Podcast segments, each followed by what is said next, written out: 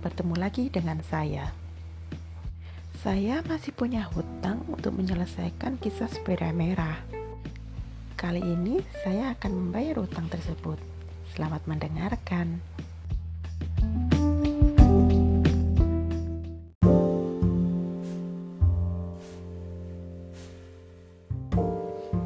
Kotak pos yang kosong. Kemarin, kemarinnya lagi, sejak beberapa hari, kotak pos kosong. Saat aku menemukan kotak pos kosong, aku merasa jantungku tersentak. Seperti pertemuan yang kita rindukan.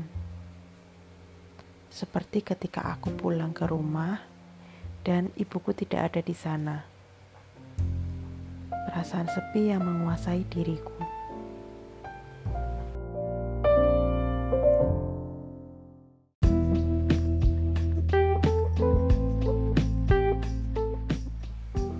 Berlanjut ke kisah kedua ya.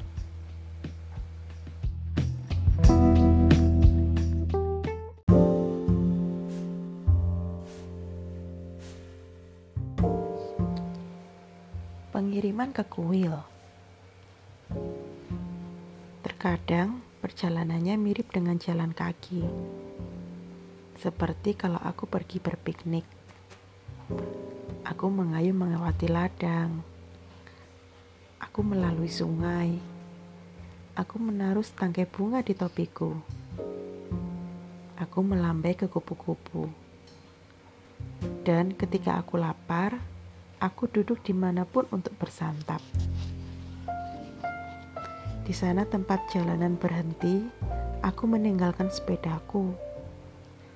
Aku makan buah-buahan liar. Dari sana, perjalananku berubah menjadi jalan kaki. Ini pengiriman untuk kuil di ujung hutan. Lonceng menyambutku, lalu biksunya. Aku melupakan rasa panas berkat teh yang dia buatkan untukku dengan penuh ketulusan.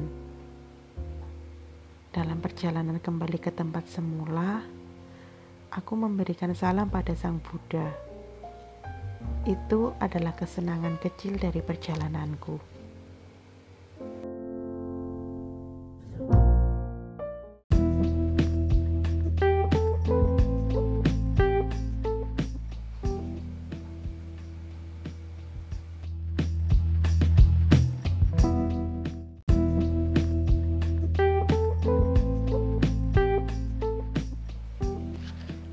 Dua tukang pos.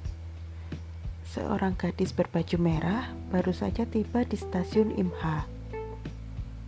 Hei tuan, dia menyapa tukang pos.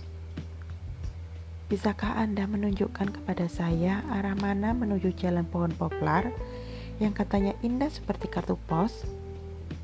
Si tukang pos balik bertanya, Anda mau menuju rumah putih?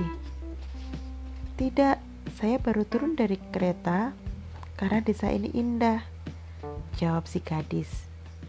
Baiklah, naiklah di belakang saya.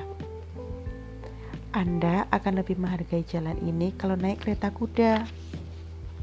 Sebaliknya, di jalan yang berada di sepanjang sungai akan lebih menyenangkan dengan berjalan kaki.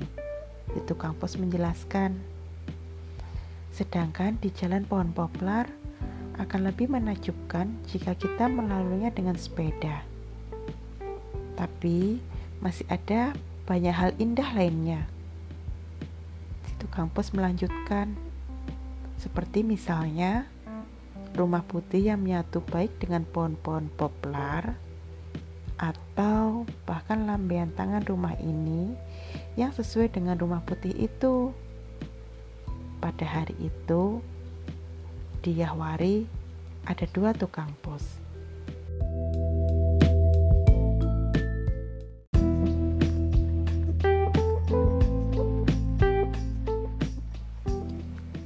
Ini adalah kisah terakhir yang akan saya bacakan.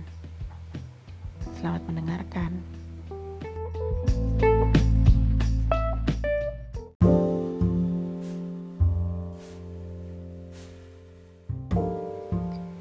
Si kondektur kereta dan si tukang pos. Ada banyak kesamaan antara tukang pos dan kondektur kereta. Kereta membawa orang-orang sampai tempat tujuan dengan selembar tiket. Surat dikirim ke tempat tujuan dengan selembar perangko. Kereta adalah perjalanan fisik yang kita rasakan. Surat adalah perjalanan mental yang kita renungkan.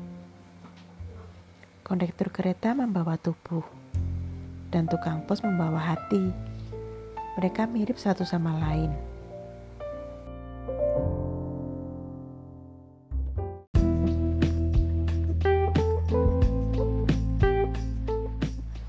Begitulah kisah sepeda merah karya Kim Dong Hwa yang bisa saya bacakan. Sebenarnya masih ada satu buku lagi tentang sepeda merah. Eh, kapan-kapan uh, akan saya bacakan lagi.